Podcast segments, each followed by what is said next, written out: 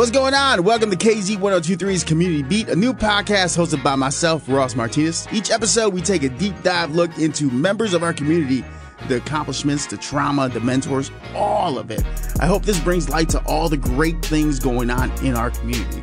Yes, at times it may be difficult to hear, and some episodes will have some spicy language, but please don't be deterred. There's so much beauty in our stories. All right? Let's get to KZ's Community Beat. Thank you for listening. But you know what I'm saying? Take the fence away. Make sure there's a grocery store in 05 too. Make sure there's mental health services in 05 too. Uh, welcome into another episode of KZ 1023's Community Beats. It's Ross Martinez, and my guest this week, right alongside me, is Demario Boone, who is the Director of School Safety for Peoria Public Schools District 150.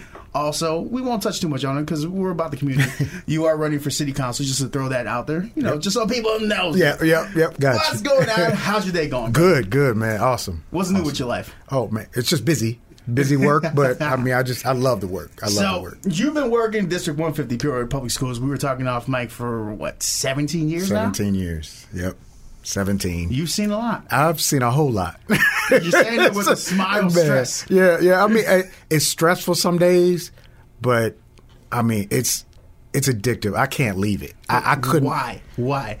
'Cause- you, you said that with not a stress smile, but like Yeah. an enthusiastic, like I love helping. Yeah, it's just you feel like you actually are doing root cause work. Like, um, I was an officer on the street before I was uh, with Peoria Public Schools. I was with Peoria Police Department, and you know, big ups to them. Awesome department, you know. But for me and my walk, like I didn't feel like I was doing enough in that role. Like, hmm. you can drive a squad car, make an arrest, clear calls all day long. You may pop in on, you know, some other things to help. But it was like I could not get that root cause work. So you were more reactive. Yeah, it was like just okay, go go to a call, clear a call, go to a call, help this person, go to call. You never had that time to follow up or do something more. Yeah. So when I got here, man, it's like a gold mine.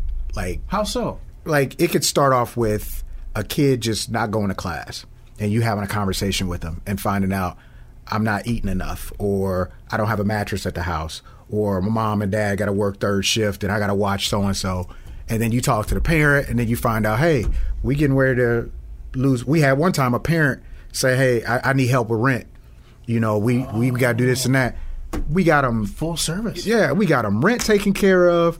We got um, and and there's other times where a kid is seeing trauma. We get wraparound services for a kid for counseling, wraparound services for pa- for families. Like you're able to get in the weeds and, and do all that. And it was stuff I felt like that that's what I needed to do. I So needed to do that. Why do you take so much pride in that, though? Like honestly.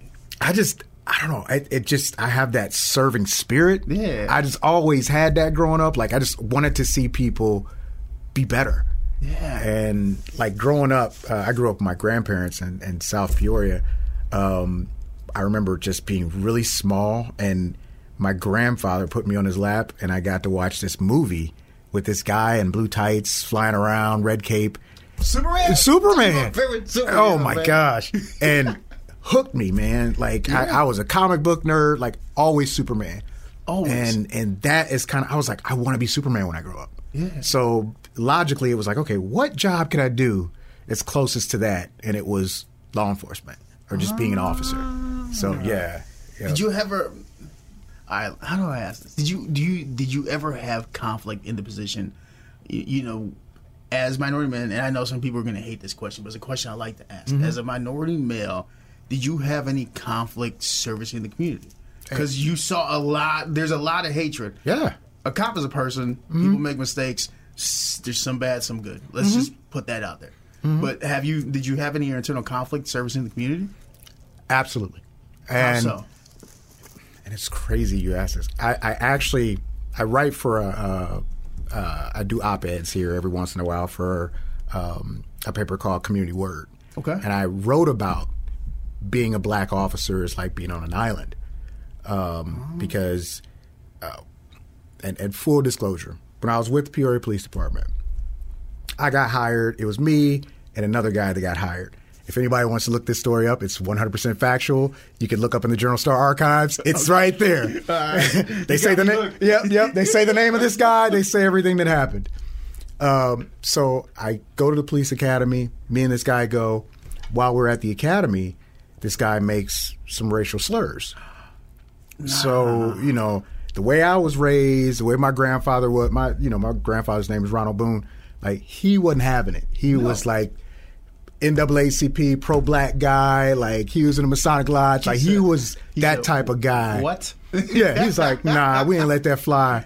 So I had reported this when I was at the academy, and it got me some blowback because back then that wasn't, you know, there's this blue line Yeah. that you don't cross, you don't tell about this, you don't talk about that, you let it be in house.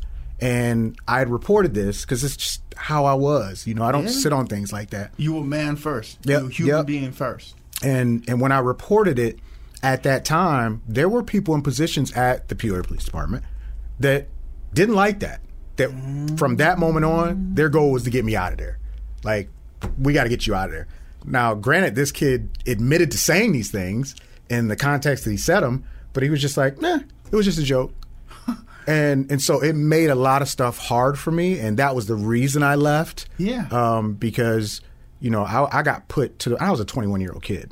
You know, I always wanted to be this cop. It's a tough position as a 21 year old Yeah. on the island as a minority cop and experiencing that. Mm-hmm. But did you have any support internally? Like, yo, I had some support internally. I mean, there's there there's just like teachers, lawyers, doctors, whatever. There's good and bad in every profession. Yeah. There was a lot of great cops on Peoria Police Department that was like, "Hang in there, I got you back," white and black. yeah. And then there was some officers that was like, "You cross this line, we're gonna get you out of there." And it put me in a lot of sticky situations. Had me not knowing which way was up, and I said, "I got to get out of here for my own mental health." Yeah. So I left, um, but also in that vein, when you're patrolling on the street and you're African American, and I was from I'm from South Peoria, born and Born and raised, raised, yeah. and of course that's the area in patrol I wanted to go and serve. Service your community. Right, right. but when you get there, the police department has a way you have to service the community too. Yeah. Writing tickets, um, showing up on certain calls, you know, making certain arrests. And a lot of these people were people I grew up with, new families, stuff like that. And when you show up on scene, whether that person is right or wrong, and you're the only black officer on scene, sometimes black folk will look at you like, okay, you gonna bail me out of this one, brother. good? And sometimes you look at, I can't bail you out of this one. Like, I'm on the clock. no, you're right. Like I can't. Bail, look what you did. I can't bail you out of this one. Yeah. But you go to put cuffs on. You go to. You're looked at as another. You You're can show up. Yep. Yeah. You can show up in the neighborhood that you grew up in, but just because you have that uniform on, you're an other, and you're on that island with the community. And then I had this internal fight with the department. I was on an island with them, so it was like when when I wrote this piece, I wanted to show people that being a black officer, there's a lot more weight to that. Yeah. There's a lot more weight to be accepted to get hired because um, I used to have braids when I first started See, Police you just Department. set yourself up. You know? yeah, yeah. I had braids. I, had, I used to have braids when I was in Peoria Police Department. They basically discouraged us from having it. Like, hey, you might want to cut that off. Doesn't look good. You need to look like a tradi- traditional officer. Can't have certain facial hair. So I cut all my hair off. I tried to look the part. And it was, you know, it's not enough of us that was represented back then. Now police departments are throwing out those things. Good. Um, when I got control of my own department here at the district, one of the first things I did, strike out that facial hair, strike out the hair. We're not going to discriminate people by hair.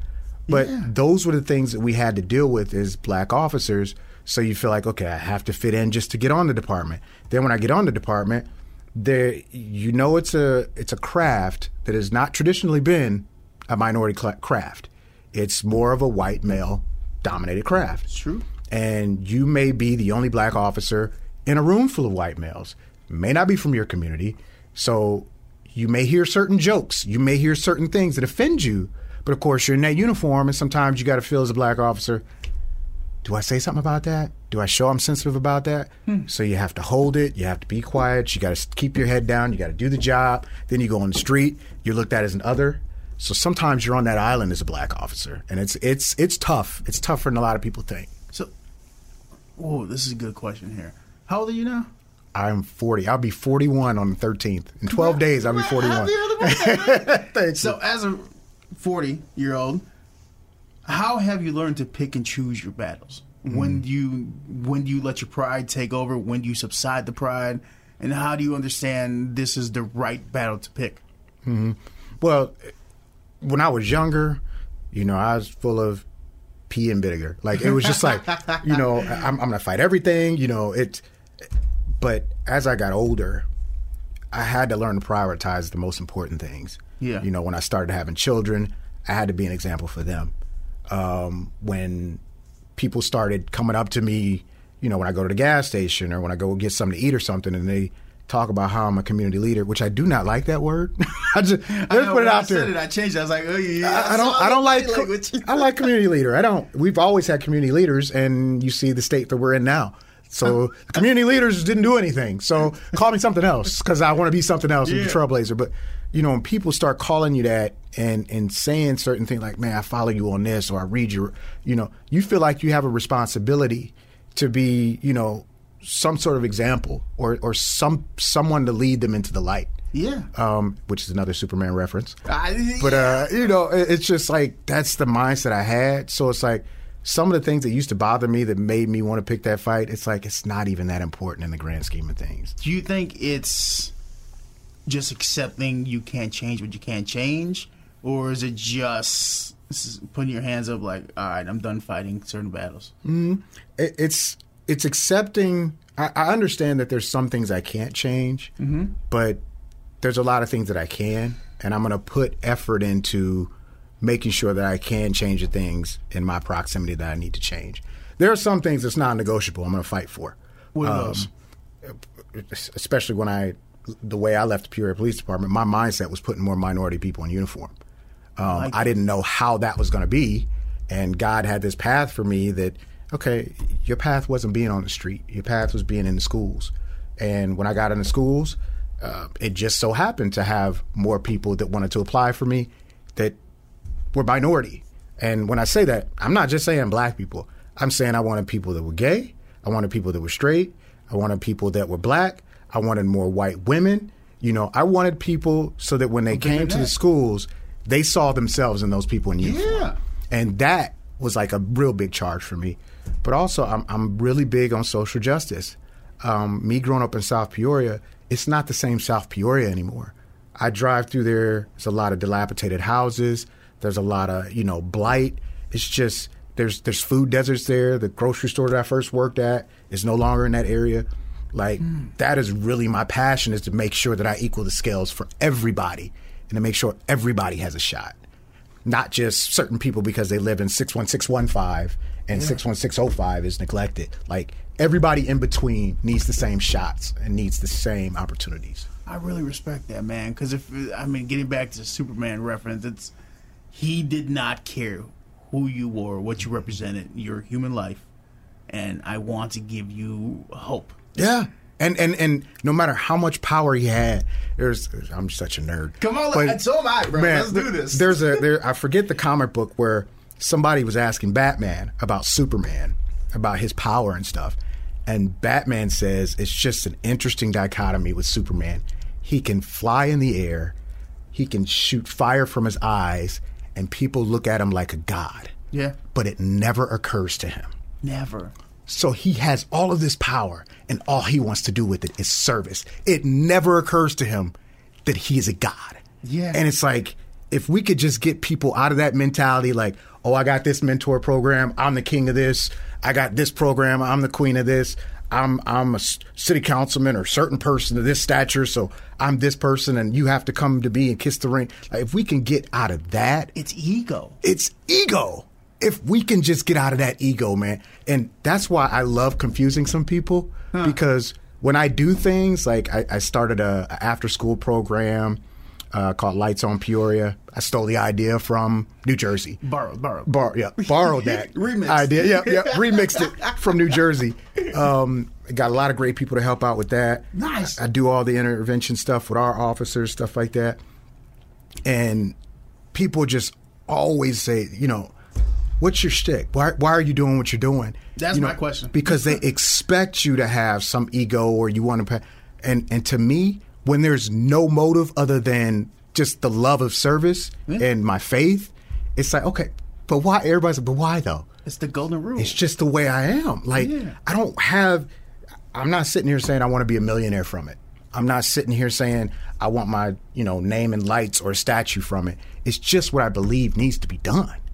And so if much. people would just have that mentality where it doesn't occur to them that they're God, it Yeah. doesn't occur to them that they have this power or this title. Um, people call me Chief Boone all, all the time. Chief Boone, Chief Boone, you do this and that. You know, yeah, I, I, I earned the title of chief, but I'm, I, I, my officers will tell you like. th- A lot of times they're like, "We love working for you, man." And, da- da- da- da- da." and I'm like, "You don't work for me. Like, they, we are all working towards the same goal, and I know who I'm doing this for. So technically, you're an agent of that person too. Yeah. So we're coworkers. I don't let them call me a boss because I'm like, I'm not your boss. Like, you, know, and it's- alongside, not in front of behind. Mm-hmm. and people will run through a brick wall more for a cause than just a specific person. That's- because once that person dies off, that stops. That's a Batman reference. Yes, I see. I didn't even know that. But yeah, people will run for a cause. Because a cause further. could be a symbol. Yes. It could be something you prop up and it, it doesn't have an ego. It doesn't have Nope. confidence, insecurities, anything. It's Mm-hmm. a cause. And I'm so happy with telling people, you know, even on Facebook, I'm very active on my page, but when people are, you know, oh, I love this that you do, I love that what you do, and I try to humble them because I don't want to have that, you know, walking around here like I'm perfect. I tell them I have days where I'm depressed. I, and I told people all the time, I, I deal with today internally um, imposter syndrome, where What's imposter syndrome? I've I've done all these things to earn where I'm at now, to become chief of Peoria Public Schools, to become, you know, who I am now. But there's something inside of me mentally that's always saying, "Nah, you didn't really earn this. Nah, it's not real. Nah, it's you know." So I struggle with that internally. Is it like a self um, assessment of keeping you humble in a way? Uh, It's almost So you more detrimental than humble. Cause How so? Because it, it almost makes you regress. Like I didn't really earn this. Like I don't deserve this. So it fuels insecurity in a way. It feels like it. Yep, yep. So I deal with that. Um, I also have you know social anxiety, and people are you really have social anxiety, and you do this in front of people. Yeah, I speak in front of people. For, yeah, but I mean, I always am upfront with people about those things because when you walk around here like your stuff doesn't stink. You walk around here like nothing ever happens to you, and then you do something wrong, and then oh my God, this fall from grace, that Will Smith moment where everybody's like, oh my gosh, Will Smith did this, and oh my gosh, it, it, I'm hurt, and this and that. With me, you gonna know from jump, I'm not a perfect man, Yeah. nor am I trying to be a perfect man. I'm just trying to make things around me more perfect. and it's like, okay, if Demario messes up, well, he told you he ain't a perfect man. He ain't, because I do. I mess up every day. I tell my officers, your chief messes up Yeah. every day, so it's okay to mess up. We just need to do better. You know, I'm glad you said that because um, when I Becky Ross who put us in Connect, right? So I, I did my due diligence. I was looking you up, and there was a quote that stood out, uh, and I want to read it to you, and I want you to expand on this. It goes, "I know for I, I know for our city to thrive, we have to address the root causes of issues, and I have to plan to do it." Talk to me about that Man, because So- you kind of alluded to it right Yep, now. yep. I want this. I, Yeah, I want to yeah. feel what you got. I, it feels like it, this is my passion right now. The more because I'm like reading stuff all night, I'm looking at other cities, other states, seeing what they're doing to curb violence, you know, poverty, things like that. Um, I actually gave a talk at a high school, one of our high school, my high school that I graduated, Manual High School. Big ups to Manual High School. Friends of The- the pod, shout out to you. Yes, the Manual High School, uh, the Ohio State. University. But uh, If I- you don't stop with the 49 jersey, brother, I swear to God. but yeah, I, I went and spoke to some um, some kids there because they had heard about the root cause issues, and the teacher was like, you know, nothing's off limits. They want to hear the real talk. They want to hear the straight talk from you. We read one of your articles, and you talked about redlining and root cause stuff. Bring it to us. Yeah, talk to us. So I sat in this room full of high school kids, and you know, I said we're sitting in um, the zip code is six one six zero five, zip code I grew up in, South Peoria. I said it's one of the poorest zip codes across the country, one of the poorest.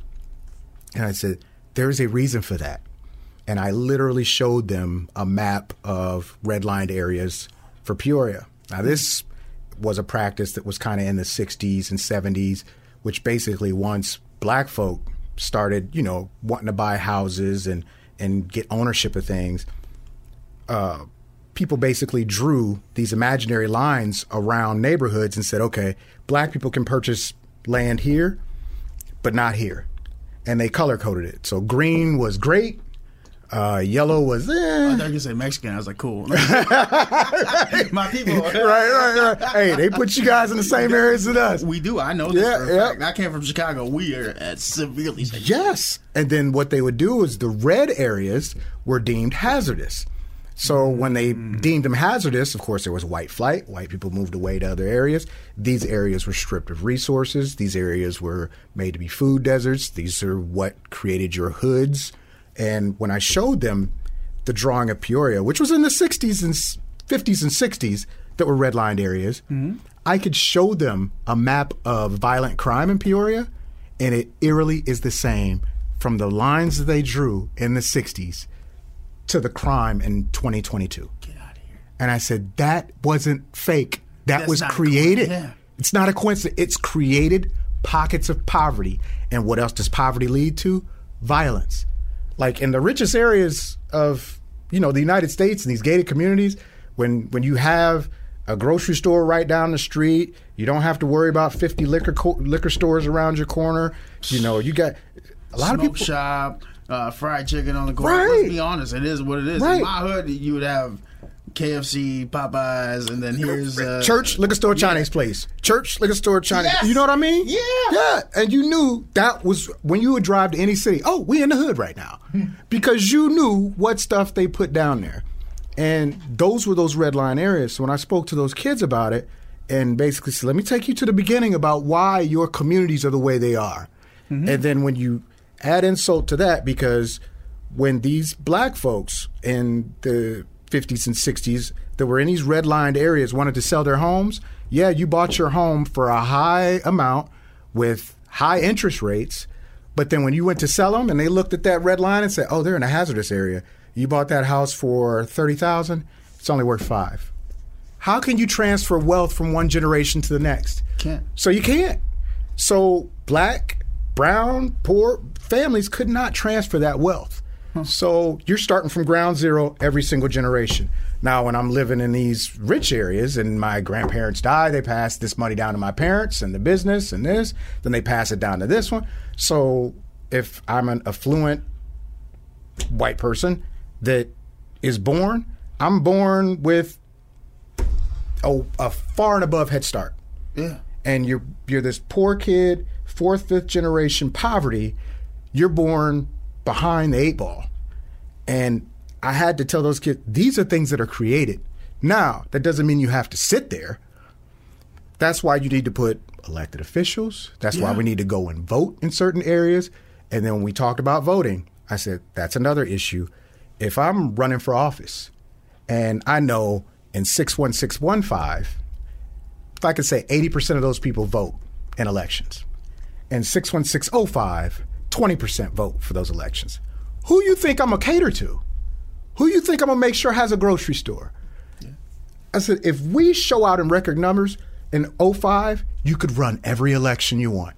And you can make sure that there's a grocery store in your areas. You can make sure that there's sufficient lighting in your areas. You can make sure that when they plow snow, they better plow 05 just like you plow 15. Yeah. Like you control the power. And and kids, I loved it. Kids were taking notes and so so how do we do this and how do you know? And it's like that's that root cause work so that they can understand why you're here, what are the issues and why you're seeing what you're seeing walking out your front door in 05 and what are your next steps to change that. Yeah. That's that's the, really the goal. That root cause work. I want you to react to this because this is a, a phrase in my conversations, dialogue with different individuals of different, you know, political aisles, beliefs, whatever. Somebody had told me, I forgot who this person was, but they told me um, the divide in our nation is the have and have nots. It so happens to be racism as the driving function of the divide. But it's those that have the elite and those, the 99% that don't. And in the 99, to keep us from overthrowing that one, they divide us between political aisle, between uh, religion, sex, everything. What are your opinions on that? I agree. I mean, it's it's it, it has been like that. I mean, and that is the American way, where somebody feels that there's always somebody that they have to step over, and mm. you can look at that as you know, rich and poor. Peoria is is no secret. Peoria is one of the most segregated cities when it comes to finances, when it comes to you know certain class, and you can see it driving through the city. Uh, when certain people get hired for the school district, one thing I love that the superintendent did was, you know, I'm the director of school safety, so it's really not my job to do this piece. But she's like, hey, I want you to take them, put them in your car, drive them around Peoria. And I will start them off in my hood. I'm like, this is where I grew up. Here's the schools. Here's how stuff looks. Yeah. This is how it was. Then I get them to the East Bluff. This is the East Bluff. This is how things are. This is how it looks.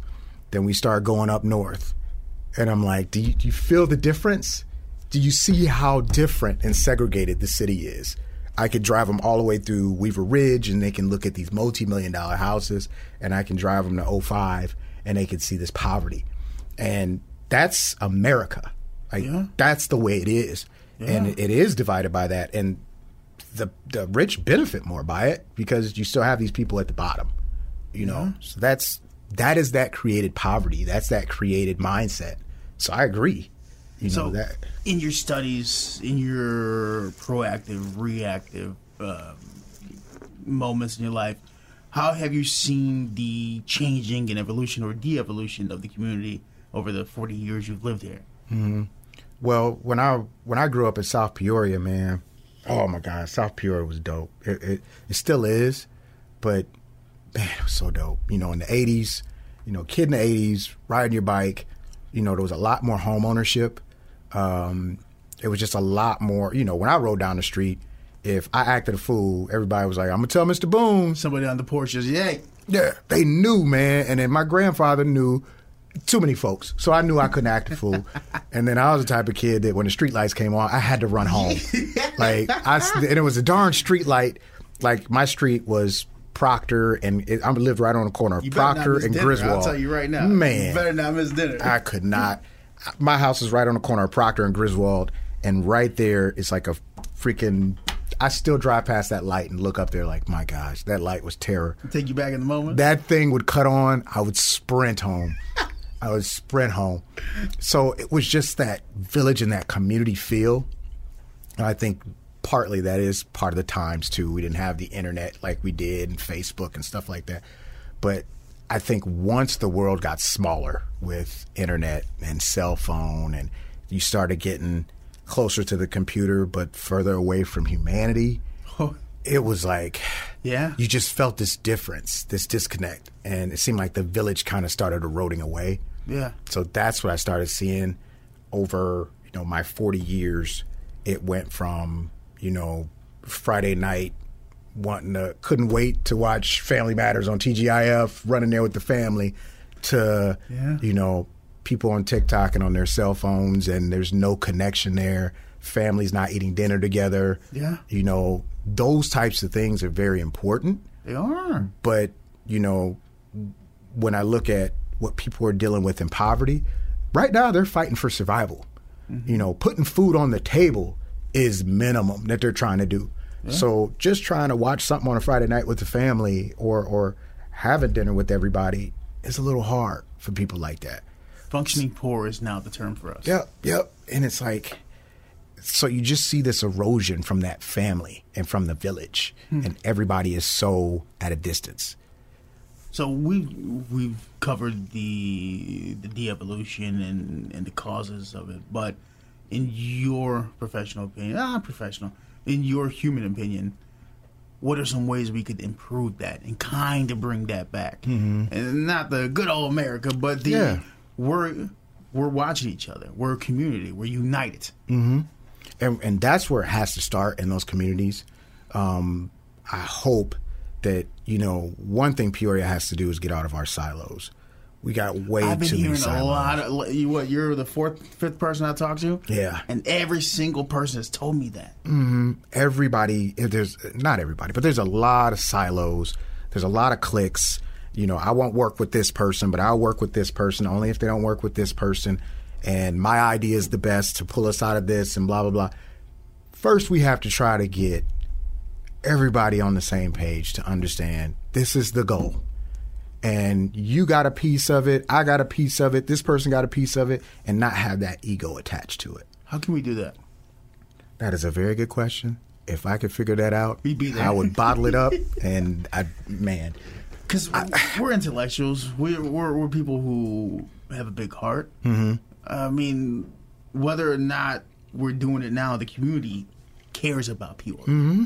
Right? Whether you're you're black, brown, white, Mm-hmm. anything, people here care about Peoria. I've seen Peoria proud. Yep, yep. It's a great saying, Mm-hmm. but there's silos, mm-hmm. and I find it disheartening to hear so many times of people saying like, "Yo, there's little silos here. There's people don't want to work," and it's like, why? Why? It's let's be preemptive. Let's let's get the kids. Mm-hmm. Yep. Let's build the community back up. Let's teach them that there's still unity and there's hope and love and passion. Mm-hmm.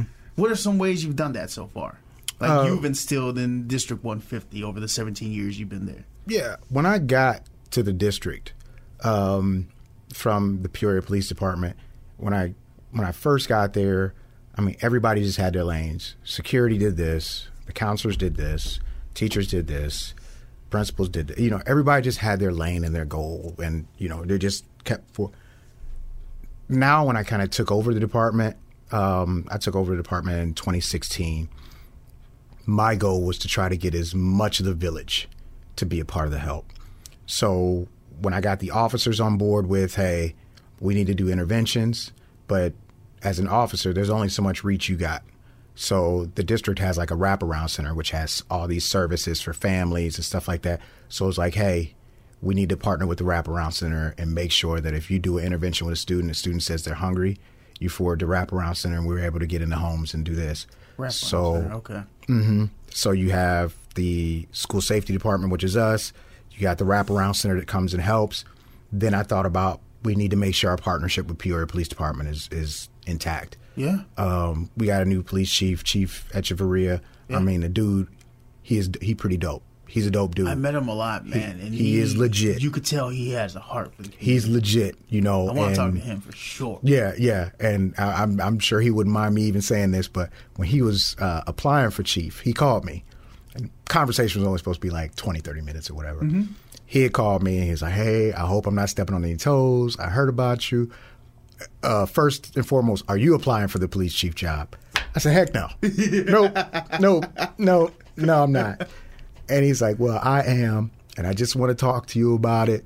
You know, I'm very passionate about what I want to do for the city. And he told me all, I let him talk. And I told him, I said, Brother, from what I hear you saying, you sound like a great candidate, and I'll back you anyway. But I said, I promise you, you mess up, and I didn't say mess, I said the F Yeah, word. yeah. I said, You F up, I'm going to call you out because I love this city that much. And he's like, Call me out. And I said, If you don't do what you said you was going to do, I'm to call you out on it. He said, Call me out. This brother got here. And when I tell you he went above and beyond with that conversation, he's done everything he said he was to do in that conversation. Yeah. So I'm like, okay, I, I rocks with you. I Yeah. rock with you. But I knew, okay, we got to make sure with wraparound, with the uh, my officers, with Peoria Police Department. Then there's people like Carl Holloway. Yeah. Um, He's he was a character. Man. yeah, yeah. Carl that man. Holloway. I want people to have real life experience Mm-hmm. because a lot of times there's kids that I can talk to and they listen or whatever and they're cool. And then just because of my uniform, there's kids that I don't connect with. I can't, and I'm, I don't have that much of, I don't have hardly any ego. Where if a kid says "f you," I don't want to talk to you. Okay, I'm gonna find somebody else that can, and I'm okay with saying, "Hey, Carl, help me out." And Carl be like, "All right, give me his name. I rode over to the house. I got you, dog." That's exactly. yeah, yeah, yeah. And he go over there, hey, and he'll call me, hey, just give you a heads up. I met with him. I talked to his mom. This was going on. Dad died, but duh, duh, duh, we about to do this. We're gonna put this on there. He on male mentor Monday. I'm gonna pick him up tomorrow. Like, I got love for that. so it's like get the community pieces. So that was my goal. And and when people were talking about, man, I love how you're a community leader, and I love the work that you do, and I tell them, you know what my secret is? Is I use everybody's sauce. it ain't mine. I use Carl for mentoring. I use you know, Becky Rossman for victims of, of violence. I use the Peoria Police Department when there needs to be a certain, you know, ask or want here for city services. I use a wraparound center for this. We have a weekend program that I don't really run as much as another lady that helps run it. Yeah, I helped get the grant, but I didn't write the grant. And there's a committee, you know, there's just this committee of people. And all the secret is, it's just basically connecting the dots. This should have already been connected.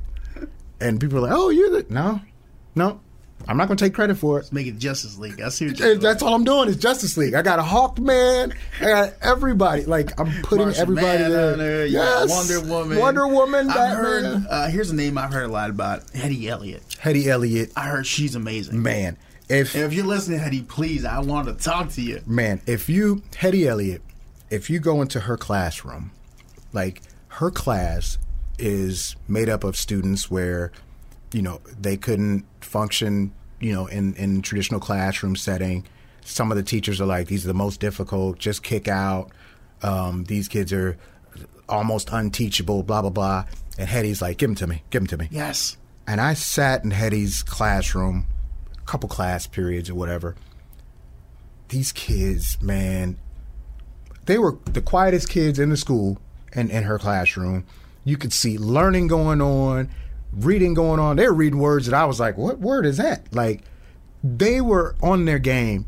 And then she sends them to lunch, and they didn't want to sit in the lunchroom. They just wanted to come back and be with her. And they're asking her, like, hey, can I get a dollar for this to get that? And she's like, what about the dollar I gave you the other day?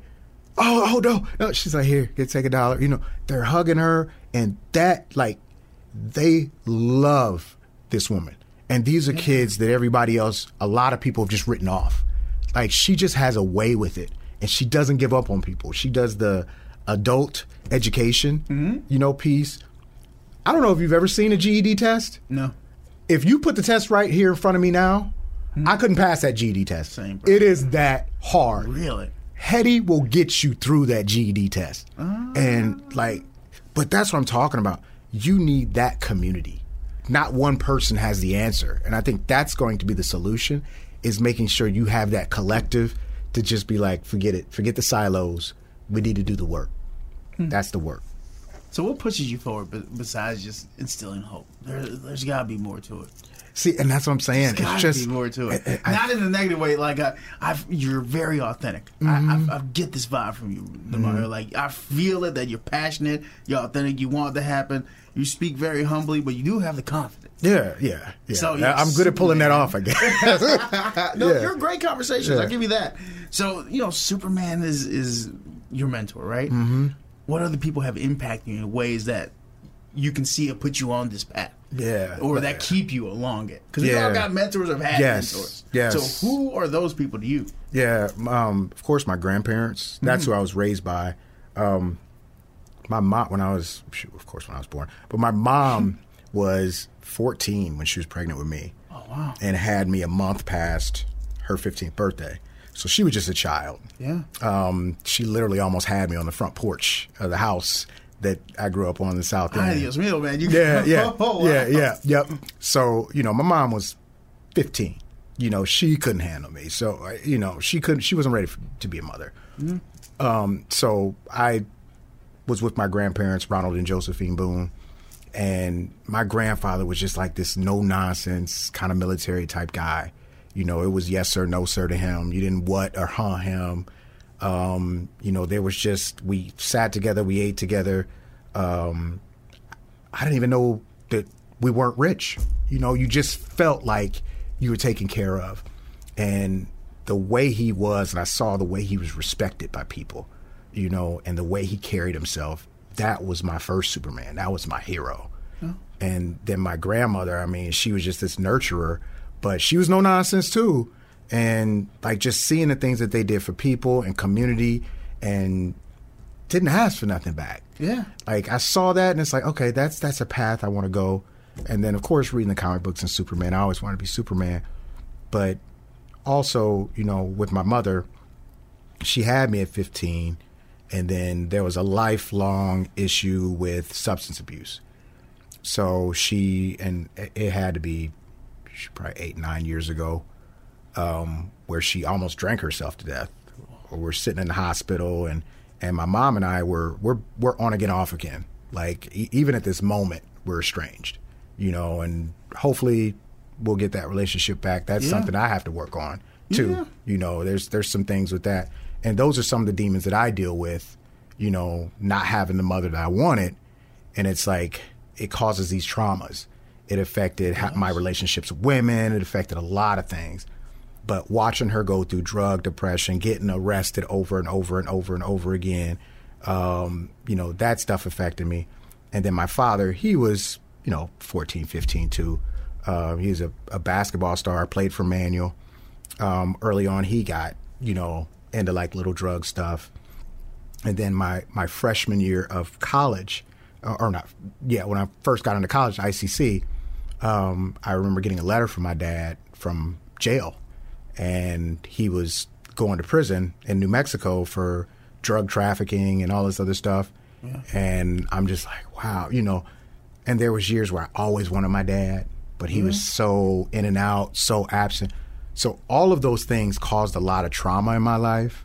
And thank goodness for Ronald and Josephine Boone um, my dad now, you know, he's out. We we kind of started a relationship when I was thirty.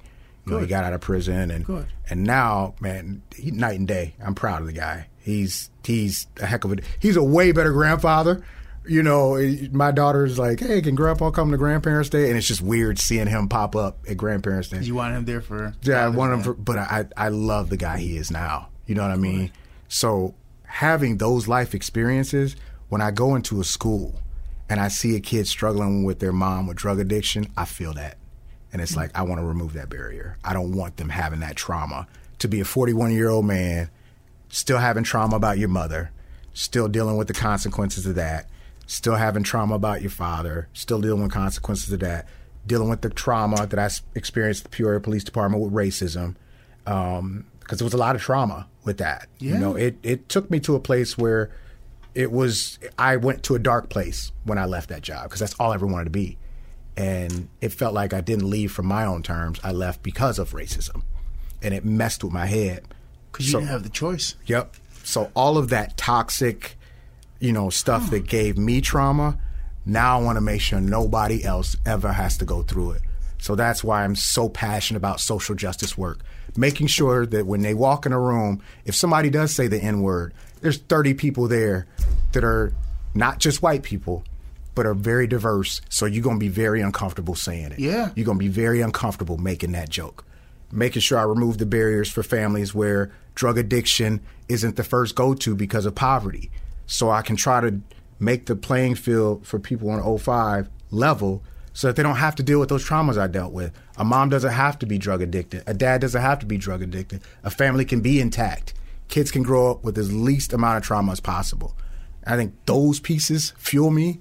So it's it's like I'll use anybody in the city for that end because there's no ego to it. It's mm-hmm. just making sure no one else has those traumas I had.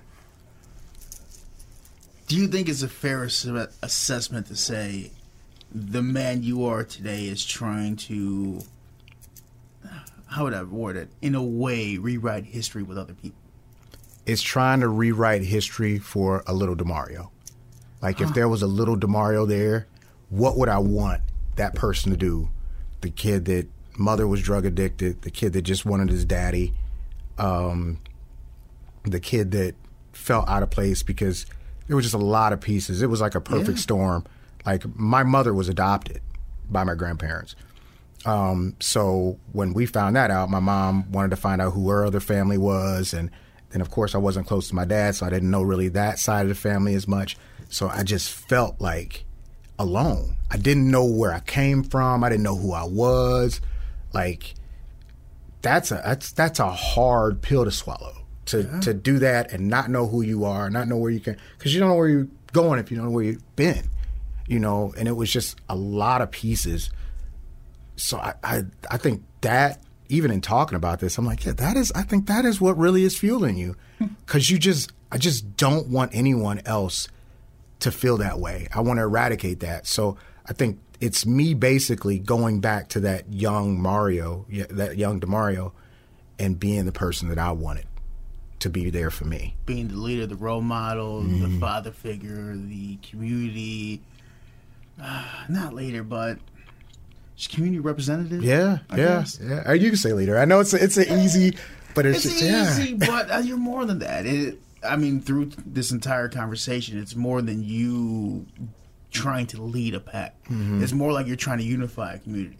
It seems like you're trying to break down silos and be like, "Hey, Becky. Hey, Hetty. Hey, uh, Carl. Yeah. Hey, hey, hey. What? Help me help them." hmm And it's it's it's it's like that.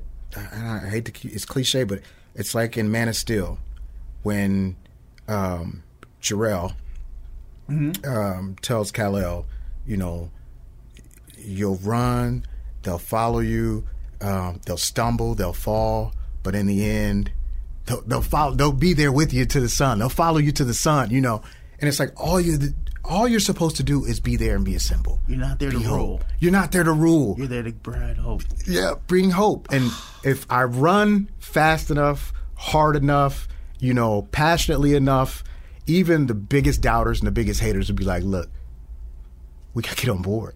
We gotta get on board. Like just to be that symbol is it's dope. Like and, and two of my other heroes, I have uh, their pictures all over my office. Is uh, and it's also cliche, but Don't say Thanos. no, no, absolutely not. Nope, no. Uh, I, it would be it, it's Malcolm X and Martin Luther King, Why? and because I think you need a little bit of both. And There's actually, duality in both of them. There is. There's a yin and yang. yes, and I talk about it to the younger kids at school when they're you know when some of the kids come to my office like. One kid didn't know who Malcolm X was. And, Educators, because there's somebody listening to this pod that probably has never deep dove into either. Oh man, and we can educate them currently. Yeah. And I think this would be a good lesson. Yeah. So when I talk to the kids about it, and it's it's funny because you know my hair will be, and I got the glasses. This is the reason I have these glasses, my Malcolm X glasses. But one kid Oh, comes yeah. in there and doesn't even know who Malcolm X is, young kid, and he's looking at a picture of Malcolm X because I got the picture of Malcolm X and Martin Luther King shaking hands, and he points up there and he's like, "Is that you?" I'm like, okay, I wish that was me. I said, no, that's a, a really old picture. That's Malcolm X and Martin Luther King.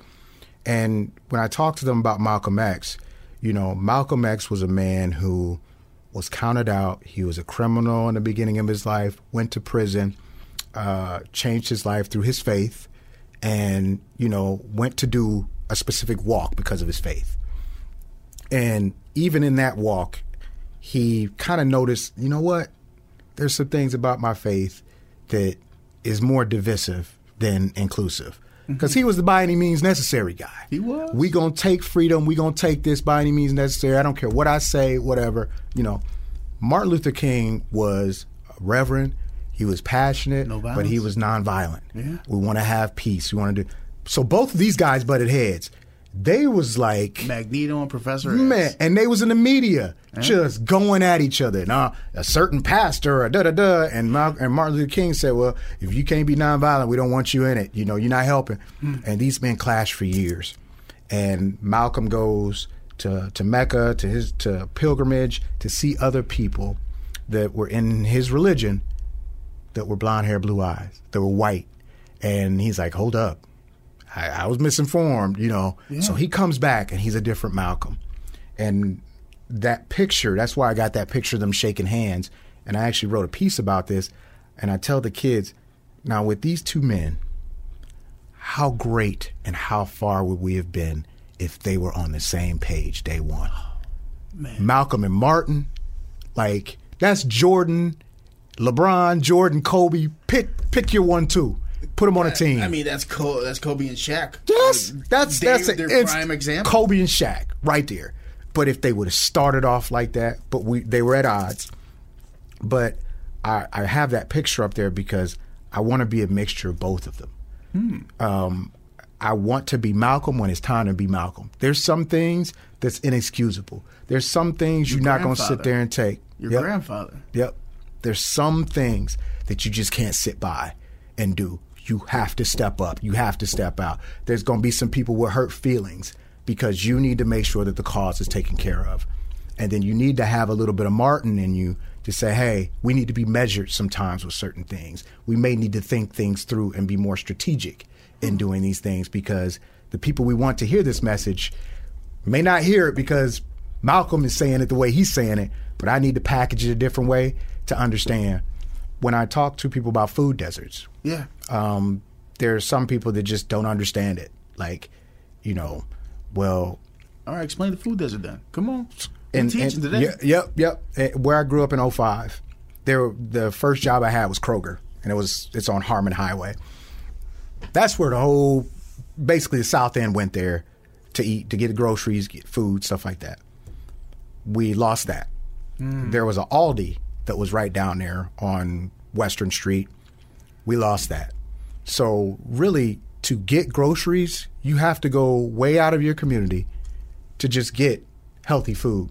Now you got a Dollar Tree and a convenience store and stuff like that in the area. If you want to buy, I won't even call them groceries, but when people are dealing with that kind of poverty, you have people that most likely take buses, most likely can't drive or have vehicles. And with these gas prices, Yeah. I think I make pretty decent money right now. I'm hurting with gas prices. Same. So you can imagine someone who is in poverty having to drive to a grocery store, having to get on a bus, you know.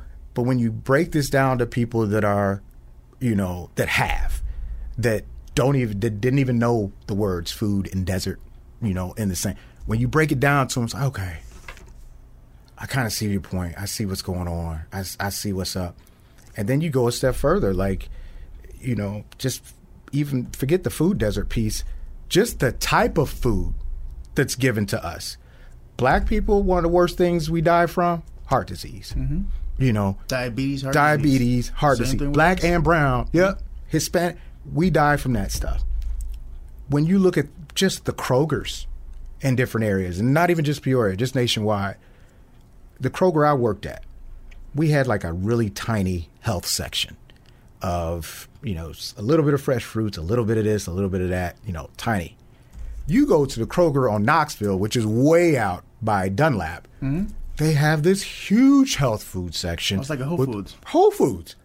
And then when you start to talk, and, and the, the people in power, the CEOs will tell you, well, people down there just don't buy that type of food, so we don't stock that area. Hmm. and it's like, no, hmm. if, if, if you would, one, you know, Whole Foods is expensive as heck. Yeah. Or other places are expensive. If you don't overprice it or price it out of people, hey, I love an apple too. I love oranges. I love, you know, it's like you can just see that difference. And when you break it down to people, and they're just like, you know what? Yeah, yeah, it is different.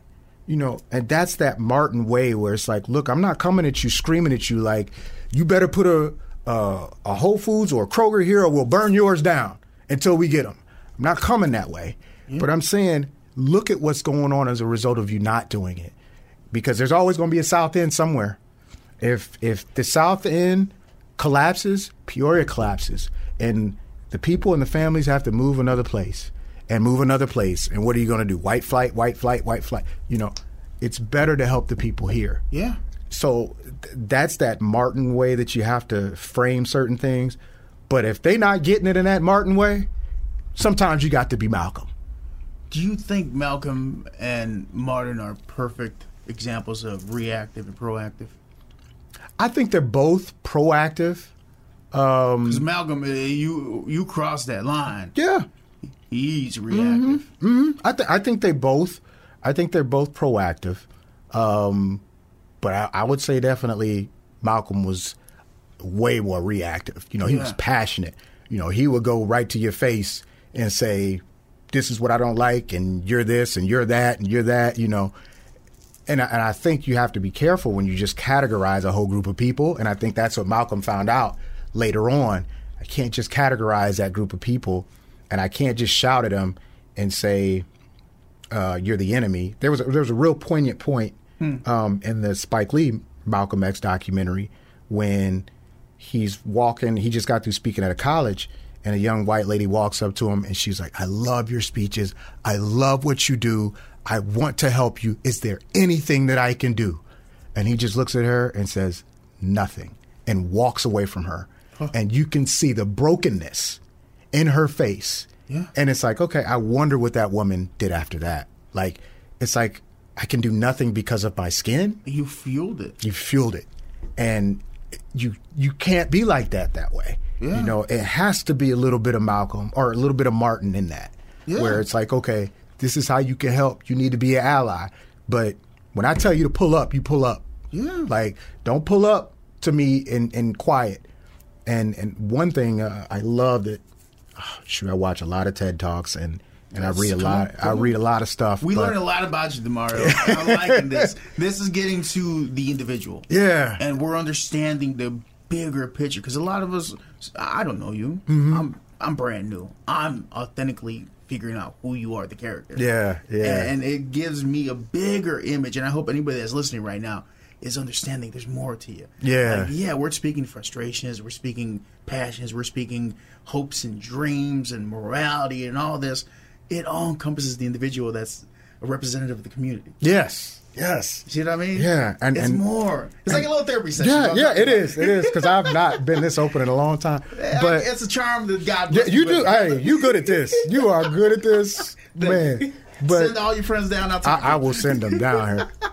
But I mean, I, I watched this. I, I forget who this reverend was, and it was a it was a white guy, white reverend, and he's standing up in front of a, a congregation, mostly white people, and he's talking about racism, and he's not just talking about his church but other churches, and he says the best way to get through this isn't black people trying to educate us and tell us about how not to be racist or do this. He said the biggest thing would be the people that look like you and me, pastors that look like me, tell the people in their congregations about how racism is wrong. He said it sometimes it might need to come from us within self governance. self-government man and that was powerful. And and he there was some quiet there was some people that was kind of like ooh with some of the stuff he was saying. You know and i'm like yes this brother is saying what exactly needs to happen. It's you know it shouldn't be black and brown people having to constantly tell a specific subset hey this is wrong. Don't treat me this way. Sometimes it is a lot bigger impact when people that look like you are telling you hey this ain't cool Yeah. this ain't cool. And that's why it was kind of hard with Malcolm when he shunned that young lady. She could have been the next whoever, you know, to help. Becky. That- yeah. Hetty Elliott. Yeah, Hetty Elliott. You know what I mean? I keep name dropping because Yeah. I'm, I'm like, ooh. yeah, could have been the next one. But it takes one word or one bad move and you turn somebody off. But I, but like I said, that's why I think I put Malcolm and Martin there because I mm-hmm. consistently, when I walk in that office, every decisions I make, the things I do, it's like you got to have a, a, a balance. You got to have a balance of both. How can we help eliminate the fear? And I'm just not just talking as minorities. I'm talking mm-hmm. about as community members.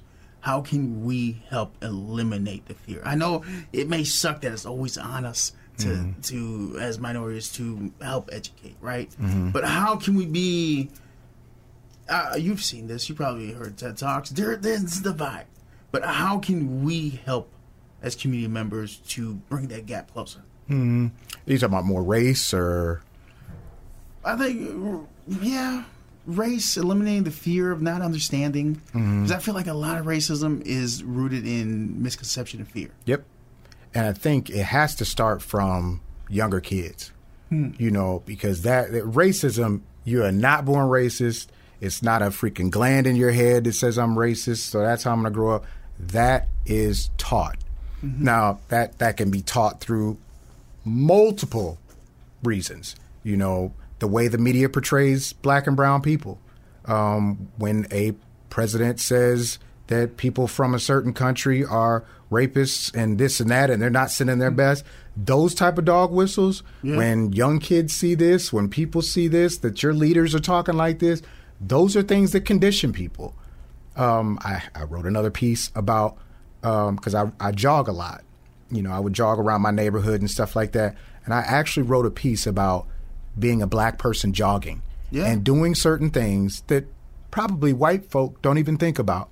And when I wrote that on my on my Facebook page, there were white people saying, "I never gave it a second thought. I would go run, I'd put my headphones on, and I never gave this a thought. I never knew you experienced this. I had I put in there that when I jog, I have to make sure I don't have a hoodie on. I maybe You don't look the, look menacing. Yeah. Then when I when I jog, I try to make if I if there's a, a white person or whatever, a female that's in front of me, I make certain noise that you know I'm coming up on your right or I'm coming up on your left or I'm behind you or I may have to cross. You know. Just to avoid it. Yep. I make sure I don't go too close to a car that's got a door open. You might be running to get groceries. I run close to your car. You know, I look suspect there. I have to do all these things while I'm jogging just to make sure I make it home safely. Because we know one kid didn't make it home safely. You know, some guys chase him down with a truck because he goes into an abandoned place to look at a building and they shoot him down. Yeah. So that mindset when I'm jogging, there's a whole lot of things that I have to do before I jog. And and somebody who was white commented on there, all I have to do is put on my freaking headphones. Were they a male? Yep. Because I feel like, stop me if I'm incorrect on this, but running as a minority person at any point in the day is dangerous. Mm-hmm. Is it a fair parallel for helping association purposes, saying running as a female at certain times of the day is also? I think it's I think it's worse. I think women it's it's worse. Um, uh, my my girlfriend Chama, like Shout to Chama. yeah, yeah. She's. I mean, I'm telling you, if there's somebody else that that you need to talk to, I'm not saying that because that's my girlfriend, but that's the reason she's my girlfriend. This woman I see is passionate. points. Yeah. yeah, She is passionate about what she does, man, and she's the one that really kind of fuels me some days when I'm like, Yeah. ah, man, I don't know if the the hall is getting too tough. Then I see what she does. Um, she actually ran for mayor here Oh, I didn't know in the this. city. hmm One of the youngest black females to to run for mayor. Oh, I'm gonna grab her information Yeah, up yeah, there. she, yeah, yeah, she'd be a good one. Okay. But you know, when she is in places or whatever, you know, when she talks to me about some of the stuff that she experienced being a, a, a black woman and just being a woman in general, what men do, what men say, women have it harder anyway. But a bu- especially a black woman, but jogging as a woman with the way things are, I, I would think it's it's tougher. It's tougher, way tougher. Yeah. But, you know, again, people don't understand who don't look like you or experience those experiences. They didn't understand. You have to do all that just to run. And when I run, it's really to, you know, make sure I don't die of heart disease and blood pressure and blah, blah, blah. But I'm running with high blood pressure because I'm nervous about something that might happen. Or if I'm listening on my headphones and I can't hear something and somebody thinks that something's wrong and I'm jogging and maybe an officer might pull up behind me and I don't hear a command, you know what I mean? It's there's a lot of pieces that goes along with being black and doing something. You know, they say um, comedy is a way of lighting, uh, l- providing a humorous, lighter take on a serious matter. Mm-hmm. So there's the the running joke, pun intended. But mm-hmm. uh, if you see a white person running through the neighborhood, you're like, oh, all right, cool. You see a black man, a brown man running, you're like, where's the cops? Yep. Or Yeah. where's who are they running from? Are they mm-hmm. shots? And like I think it was uh, Eddie Murphy that cracked that joke, or I, mean, I think it was maybe Richard Pryor. Actually, it's his birthday today. Oh, Uh, man, yeah. man. yeah. Yeah. And I, I just This, remember this is Richard joke. Pryor City. Yeah, it Yes. is. Um, so shout out to Richard Pryor and his family. I read some things that he said uh, his family passed him. It was amazing Mm-hmm. information. But yeah, it, it's like that joke. I don't realize how serious it is when we're laughing about it because Mm-hmm. it's humorous. You're like, all right, why is the brother running? Like, what's going on? But as you're explaining it, there's a very serious undertone of anxiety. Mm-hmm.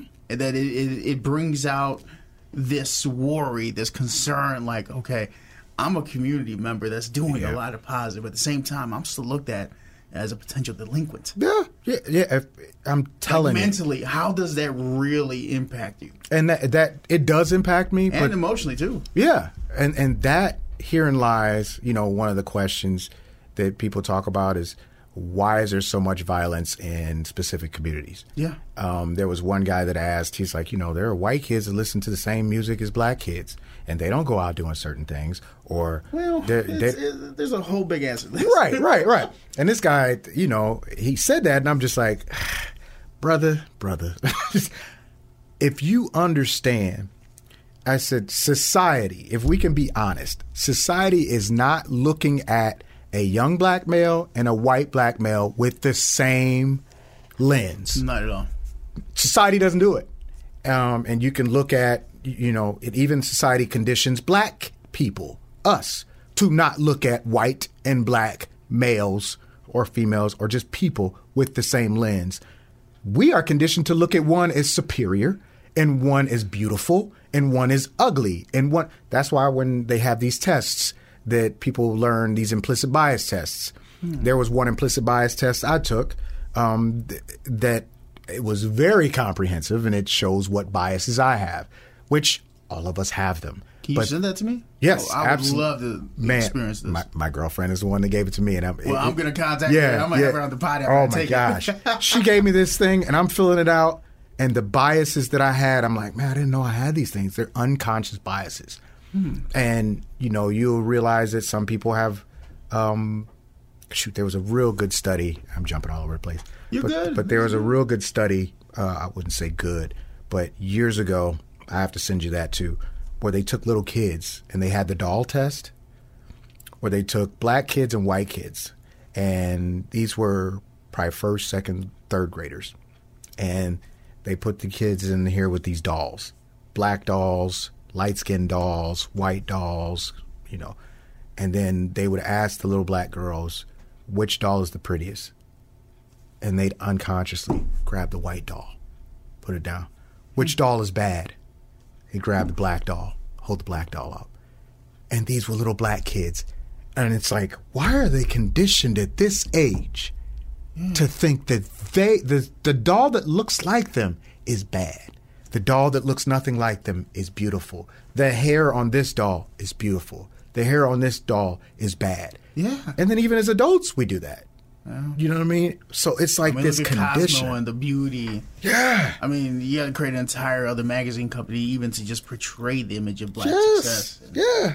That's it, it's just that's the kind of issue that when you ask that question, you know, how do we f- stop that fear and stuff?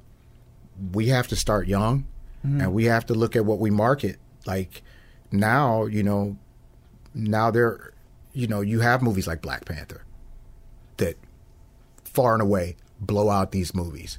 And Hollywood said, "Oh shoot, black movies can have a black lead and an all black cast and make money." And still be multi racial. And still be multi-racial. Mm-hmm. Or I went here, people saw of Forever, right? I just feel a bunch of white people.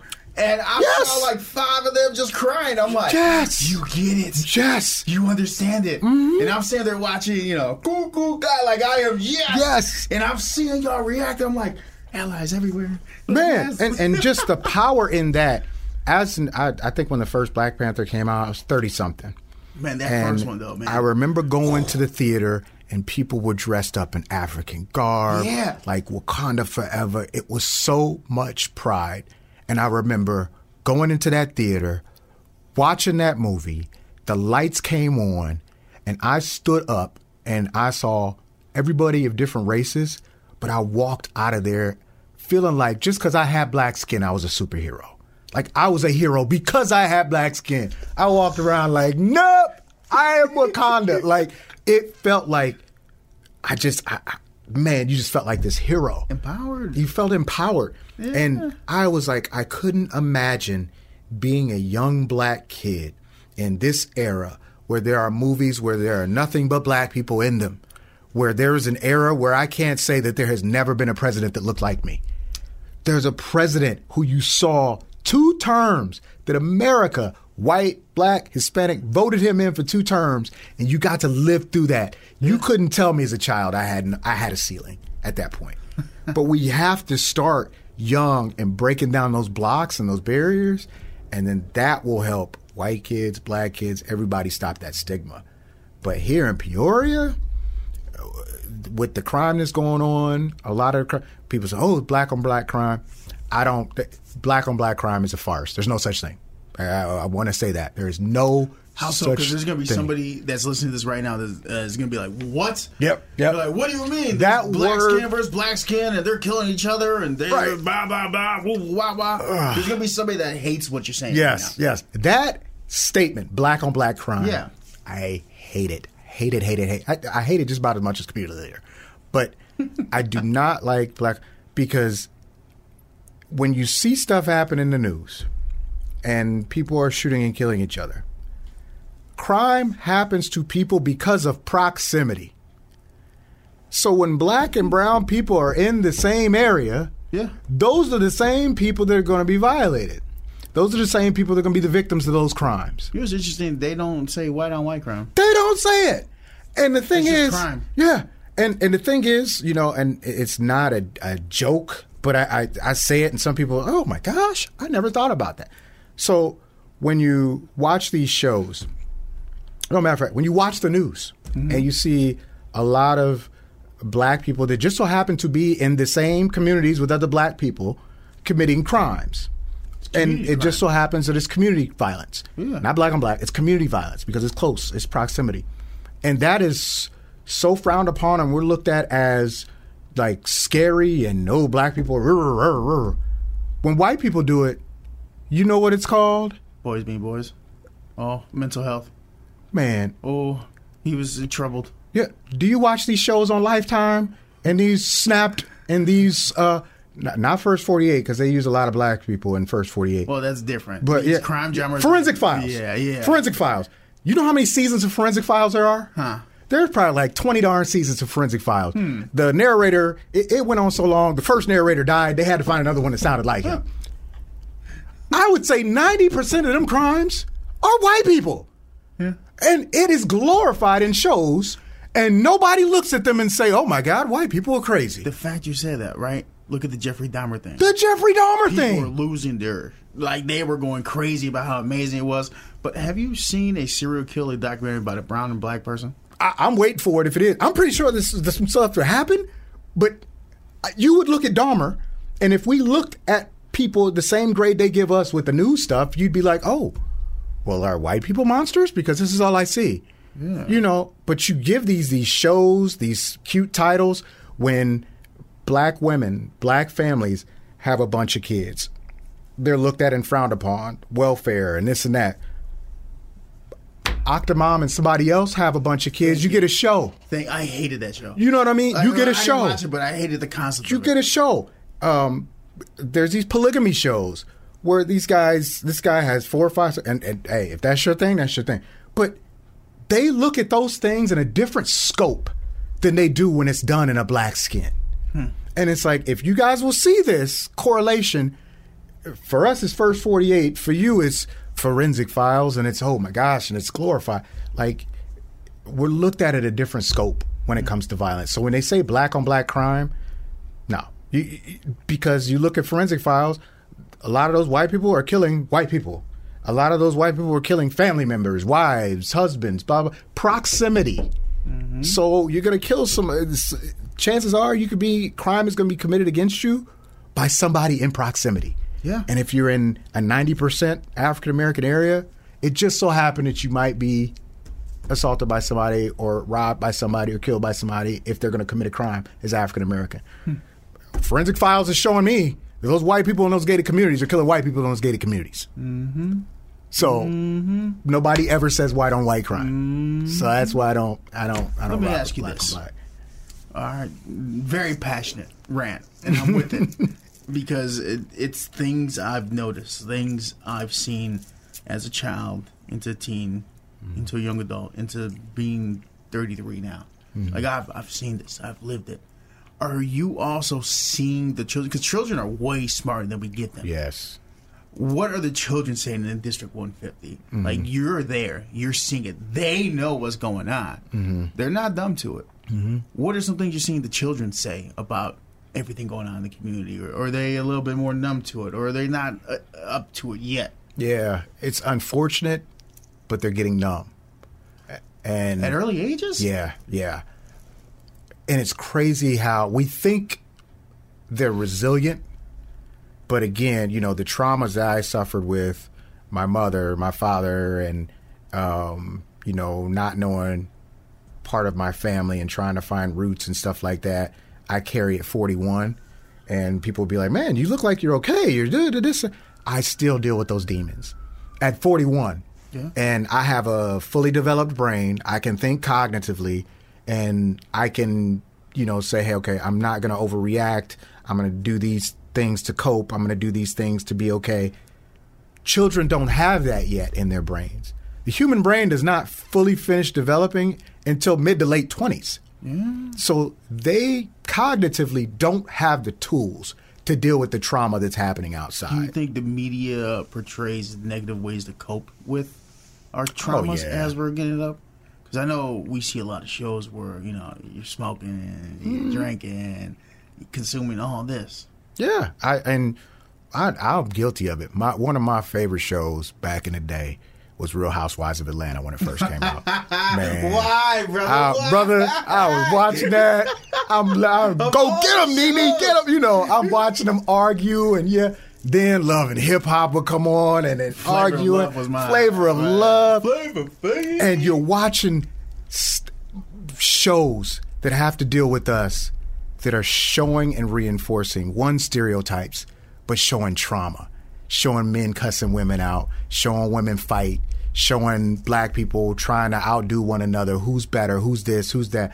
I Broken have families? right? Broken families, you know. And it was like these are the shows that they're trying to market and portray to, and this is what's feeding our kids. And then you got social media where you know Facebook is showing a lot. It's showing a lot, and and kids are seeing a, you know, when kids are having bully issues at school, and there are you know people ask me about root causes of that and stuff like that, and I'm like, you just look at Facebook. You got adults that are bullying each other on Facebook. Yeah. What are these kids seeing? You know what I mean? You know, there, there's a video of of a kid. Shoot, it was a video I saw the other day. A kid was walking up to a guy in his car, and the guy was like, "You want me to rev this car up?" And the kid's like, "Yeah." And the guy revs the car up, and the kid goes, "Oh!" You know, he's excited for cars. The kid likes cars. You look in the comments; they're talking about the kid's hair. They're talking about his clothes. Talking crap Talking crap. You know what I mean? And I'm like, these are adults. Yeah. And this is the, and we want kids to have better behavior, but they're exposed to this 24 7. So I think even with, with that, the crime and trauma that's happening in our cities, one thing that our district gets um, is called uh, Handle with Care. What's this? It's these emails that we get, um, and I send it to my team. So whenever there's any police interaction near a home, police interaction in a home, we get uh, this handle with care that shows the name of the school and a student ID number. And that basically just shows you that that student was affected by some sort of trauma. It could be shots fired in their area. It could be a domestic violence incident where police had to go in the home. It could be a DCFS incident. But if it's, they will get flagged on there. There's some Mondays where I would get 40, 50 hits. 40, 50 kids affected by some sort of trauma. And then when the kids come to school, you know, it's not a license to come up and say, hey, what happened to your house the other day? What happened? Was there a shooting in your area? It's not to come up and say that. It's to basically, you know, and I love my officers, man. They are dope. Some of my officers will see a kid at lunch, come up there. Everything good at home, man? Everything good? If a kid says, yeah, everything's fine, okay. But a kid, sometimes a kid will be like, no, everything's not okay somebody got shot outside my house. Hmm. And the officer, here, come talk to me. And they have this conversation. And then if they think or they know the kid is not okay, let's put those support services in place. Let's talk to a counselor. Let's do this. So, but a lot of times you get kids that say, no, everything's okay. And you know that it is trauma that they're holding on to. That they are become a lot of them are becoming numb to it. I mean, 10 years ago, you and I would not be socially accepted into talking about our traumas. Mm-hmm. Mental health. I remember when I was talking to my parents about the time I first time I went to therapy, I'm like, I'd rather have the sex talk with them than that. Mhm, Right. It was a, and I hate to say stigma because I don't want people to even think, oh, therapy and whatever is stigma. When I was a kid, I had therapy as a kid because I went through trauma. I was hurt that my father wasn't there. I was hurt that I couldn't be with my mom. So I acted out in a certain way. My grandfather, who was, you know, in black families, it would that we ain't going to talk to nobody. We, you know, everything's in house. If it if it couldn't be fixed with a belt, it couldn't be fixed. You know, uh, my grandfather. But even he said, you know what? Maybe we need to talk to somebody and get him a counselor, do this and that, whatever. Good. And I think that that helped because it gave me some tools to cope with things. Yeah. wasn't perfect, but it gave me some tools. And I think we that has to be a huge focal point when we talk about trying to correct certain things is mental health. um, because you got a lot of parents. I, I see it all the time working in the district. There's a lot of parents who are young, like my mother was, you know, having children extremely young, but they are just recently coming from poverty from their parents and traumas that their parents inflicted on them. And then they have children. They don't know how to parent yet because they're still developing. Yeah. And they're still growing. The human brain, yeah, it develops and finishes growing mid to late 20s, but that is without trauma. And in the black and brown community, when you have communities that were redlined and starved of resources, you know, high trauma, high crime, and created pockets, those areas, those people's brains, when you study them, their brains are equivalent to people to go serve in war and have PTSD. And it's that type of trauma that when you explain to people that are not in those areas, that don't have to worry about those things, police cars coming up and down the roads, police lights out there, kids standing on their bikes, who got shot, um, kids going and jogging and police having lights behind them, you know, because it's a high crime area. Um, fights out in the middle of the street because, you know, family beefs and stuff like that. That trauma growing up, brains have been looked at and they're equivalent to people from the Vietnam War with PTSD. Now, people don't look at it that way, so those these people in these areas don't get mental health services at the level we will flood money into veteran care Yeah. and to making sure our veterans, as we should, Yeah. because they've done a lot for this country. Of course. I wish we would give that same time and energy to people that were not of their own design, put in these redlined areas and created pockets of generational poverty and over policing because the police have not always been up and up with black and brown people. There are still departments that aren't up with black and brown people. There are, shoot, they had to disband the whole Ferguson department because of mm-hmm. looking at what they did to black and brown people. Mm-hmm. We so, still have where text messages come out of different departments. Yes. Every other week, day, month, there's still something being uncovered. Yes, yes. And when you do that to a community and you do that to kids young, and we we were talking about the brain, the brain is not going to be finished developing, at least not right in the mid to late 20s. Whenever a kid goes through trauma, it carves a specific neural pathway into the brain. Now I'm to get Defensive. yep, yep, I'm to get scientific on Come you. on. We need this too. So if if I'm a kid and I go home and I have two abusive parents, um, and whenever one parent says, "Hey, what's for dinner?"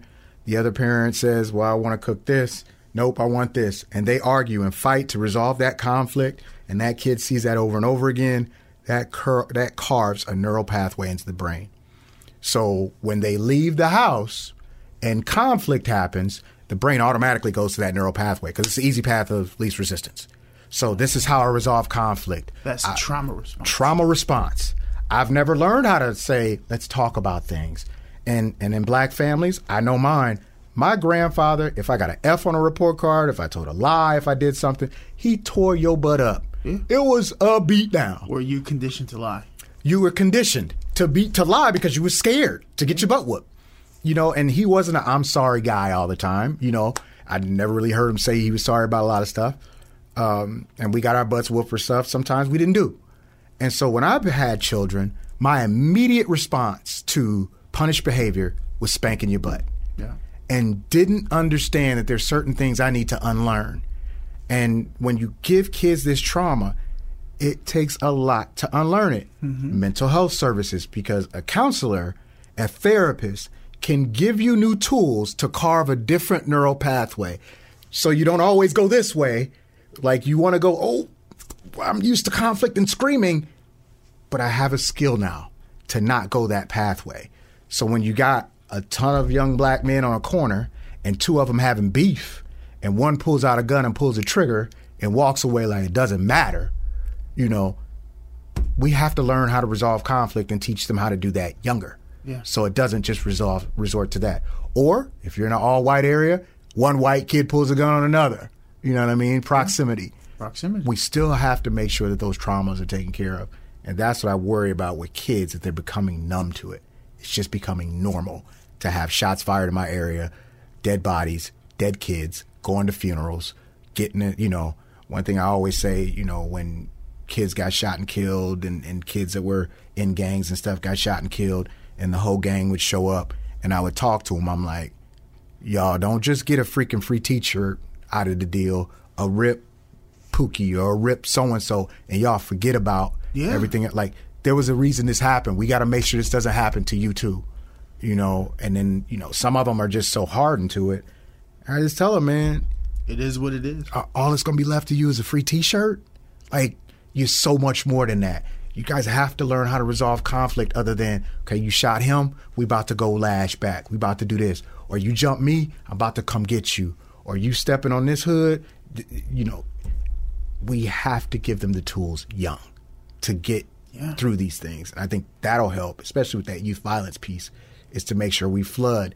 That's why I said I can't do that whole piece myself. That's why I need Hetty Elliott to get the ones that are not just on the bubble, but the ones that are in the red, because Hetty can get them. And I need Carl Holloway to get the ones that Chief or Officer Boone can't get because I'm an officer and it's F12. So I'm gonna get somebody else that ain't 12 that been to jail because I can't reach them kids, and I cannot have an ego about not doing that because it's gonna cost a life if I do.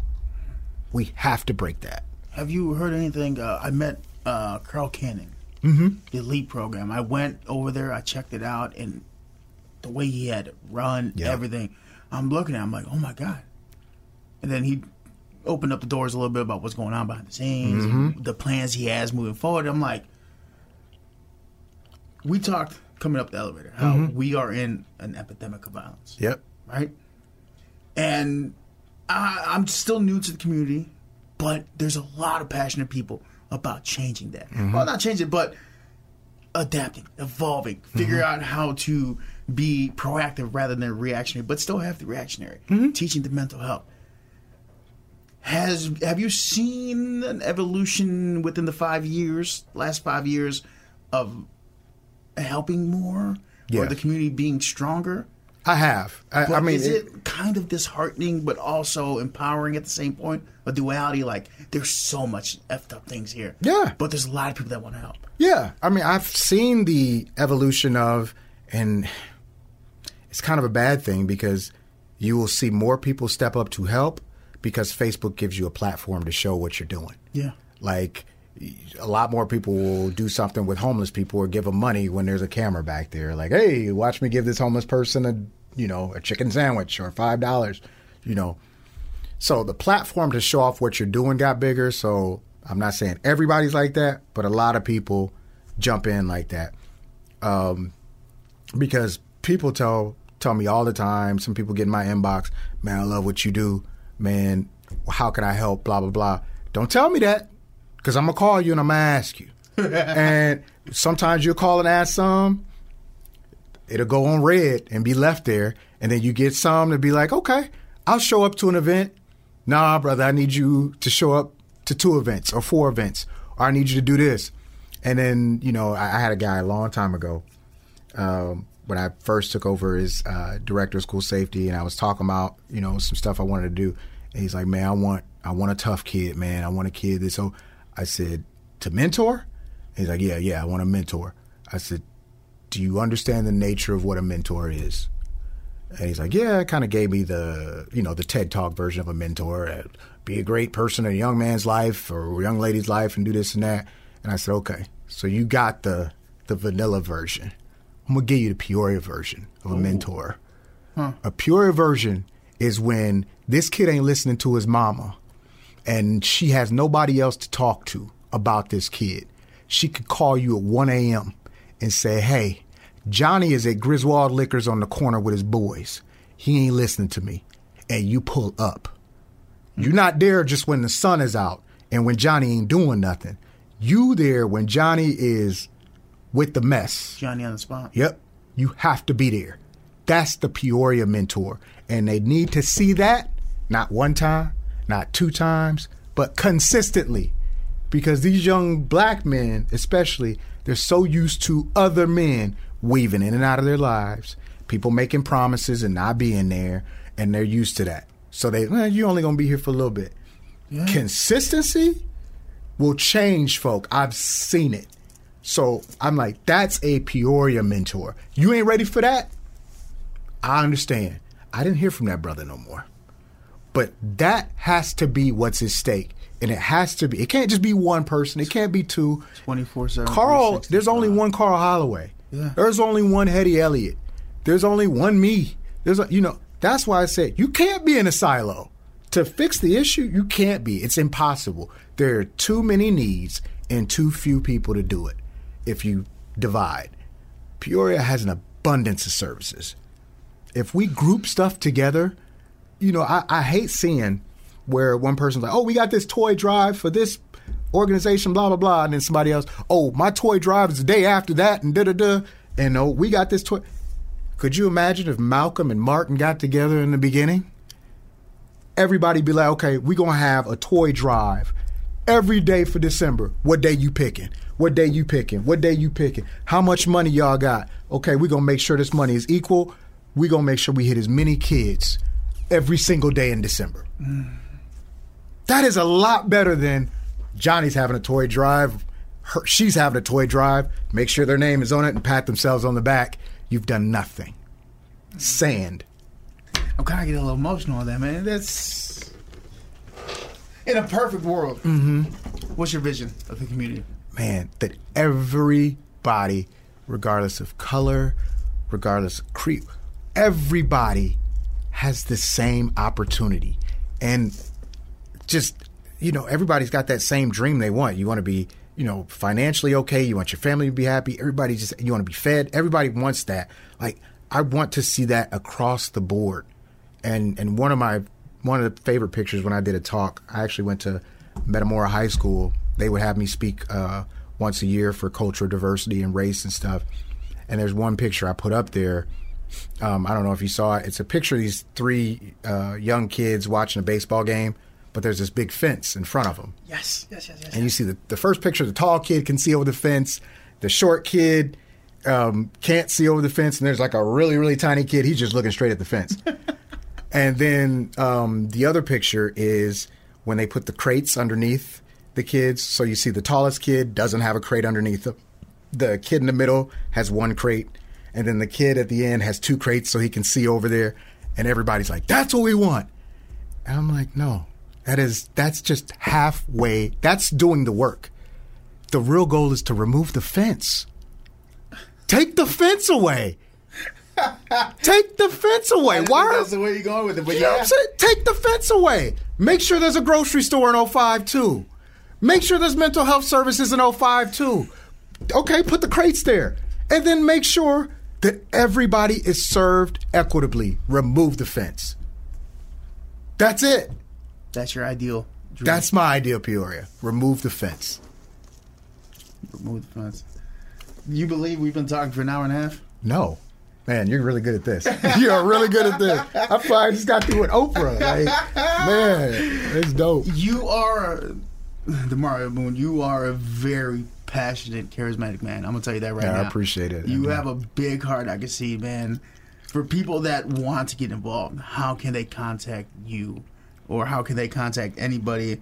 I mean, we're talking about District 150, but in general, Mm-hmm. mean, you're, we're taking the fence away. Yeah, yeah. I mean, to contact me, you get on Peoria Public Schools website. I my phone number and my email is right on there under the school safety tab.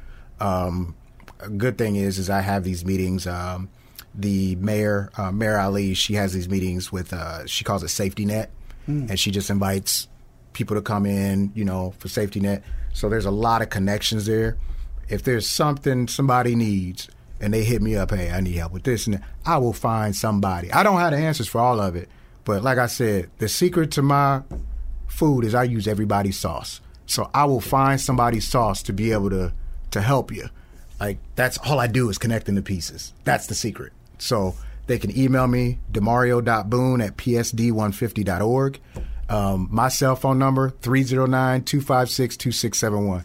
That's all on the uh, district Yeah. website. So Thank you all so much for tuning in, Demario. Man, I I greatly appreciate this. I appreciate I'm gonna have this, to have man. you back out after a couple episodes. Uh, cool. I, I think we're gonna have Cool. to do this again. Yeah, I got you. Uh, this has been another episode of KZ 1023's Community Beat. I am Ross Martinez. My guest here. Do you want your titles or not? You probably don't. You do? Just Nah. my name. Just my name. right here, Demario Boone is doing a lot of good for the community, man. I appreciate you greatly. Thank you so much. Don't say it back, man. You're good. I Thank know you. it. Thank you. All right, next episode will be up. Go sound to do whatever you gotta do. Thank you so much. Peace out.